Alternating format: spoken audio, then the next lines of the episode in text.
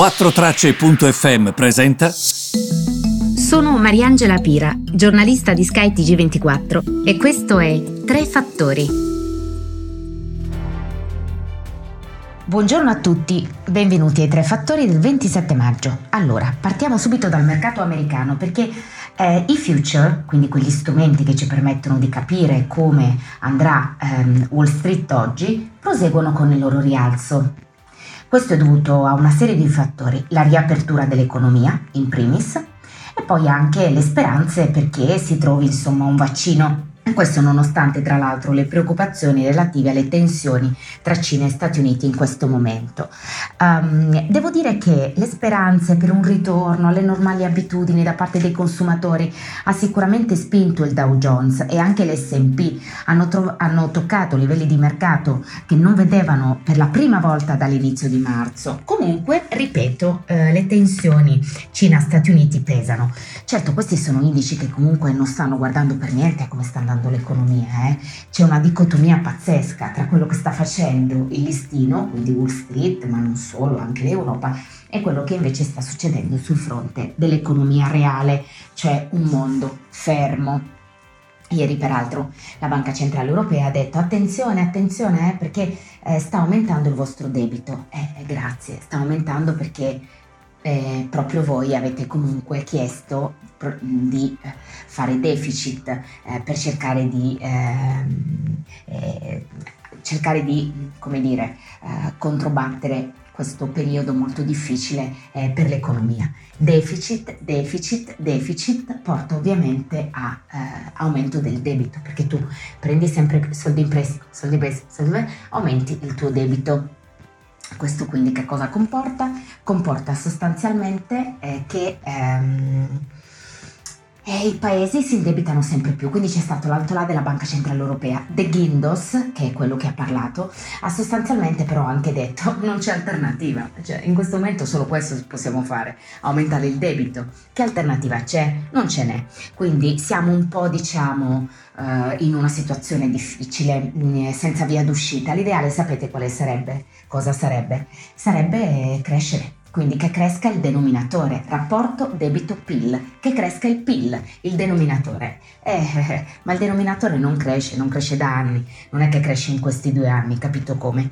Però se ci fosse magari, sapete, questo stimolo, se fosse investito bene, magari davvero porterebbe ad una crescita. Io ne sono convinta di questo. Certo, bisogna investirlo bene, bisogna agire, bisogna fare qualcosa, sicuramente. Allora, oggi è 27 maggio, il presidente della Commissione Europea, Ursula von der Leyen, presenterà la propria proposta, stante appunto il piano franco-tedesco. Quindi la presenterà su quel piano? Si baserà su quel piano per presentare la sua proposta? Vi ricordate le prime parole che disse von der Leyen alla fine del mese scorso? Sarà un piano, questo Recovery Fund, costituito da aiuti ma anche da prestiti in modo proporzionale. L'unica cosa che mi permetto di dire è che il tempo sta passando, non è che possiamo aspettare chissà che cosa in questo momento. Quindi speriamo che si decidano, non è che poi prendono altri 20 giorni per ridecidere. Cioè ragazzi, decidiamoci, perché le imprese non aspettano settembre, non aspettano ottobre.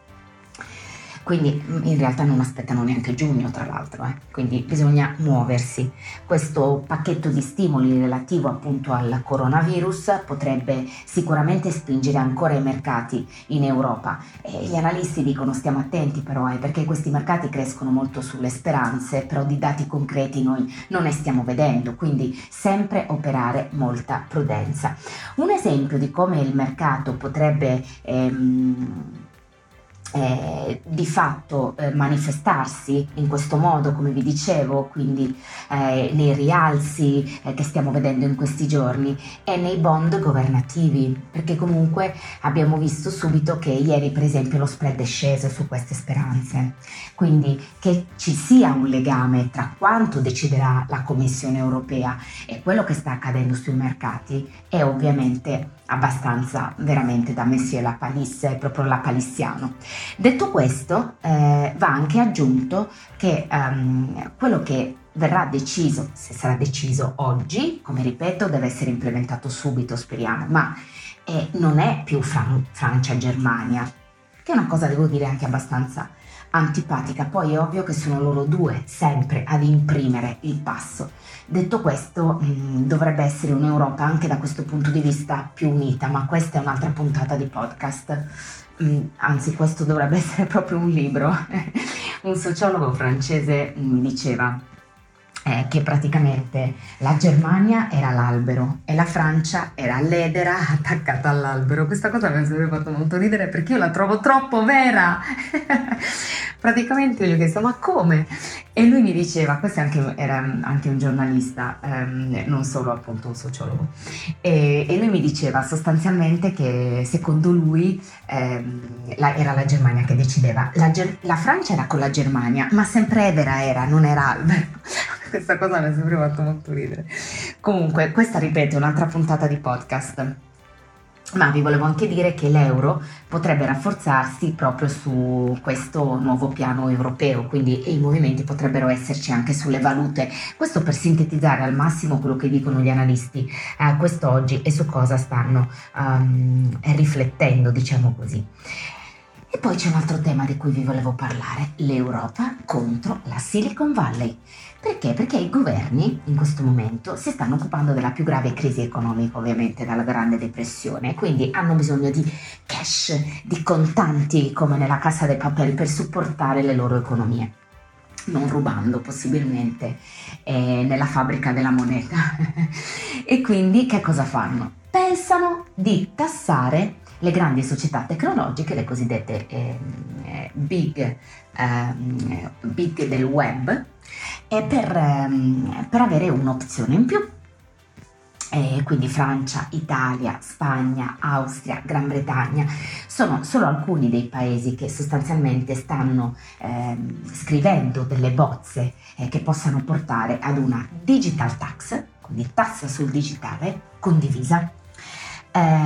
Ci sono altre parti del mondo che stanno cercando comunque di tassare i servizi digitali. Questo non è un problema solo dell'Europa e tra l'altro società come Google, come Facebook, come Amazon, come sapete, sono sempre stati un soggetto molto spinoso.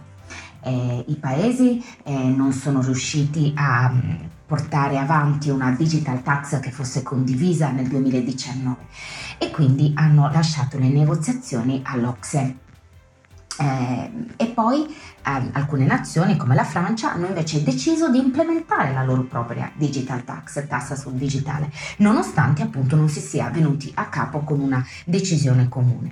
Ricordiamo anche che questo ha creato dei problemi tra la Francia e gli Stati Uniti, ma è lo stesso Trump che cada dos por tres scrive contro Amazon e contro Jeff Bezos, in parte perché Jeff Bezos è anche proprietario di un quotidiano che è il Washington Post e che comunque non è dopo gentilissimo con Trump, semplicemente probabilmente fa il suo lavoro, ma anche lì andate poi a capire quali sono gli interessi. Detto questo, però, anche Trump dice che Amazon non paga le giuste tasse, non è solo un problema europeo. Ovviamente però quando la Francia a dirlo e quando c'è di mezzo una guerra commerciale, ovviamente gli Stati Uniti si pongono contro questo.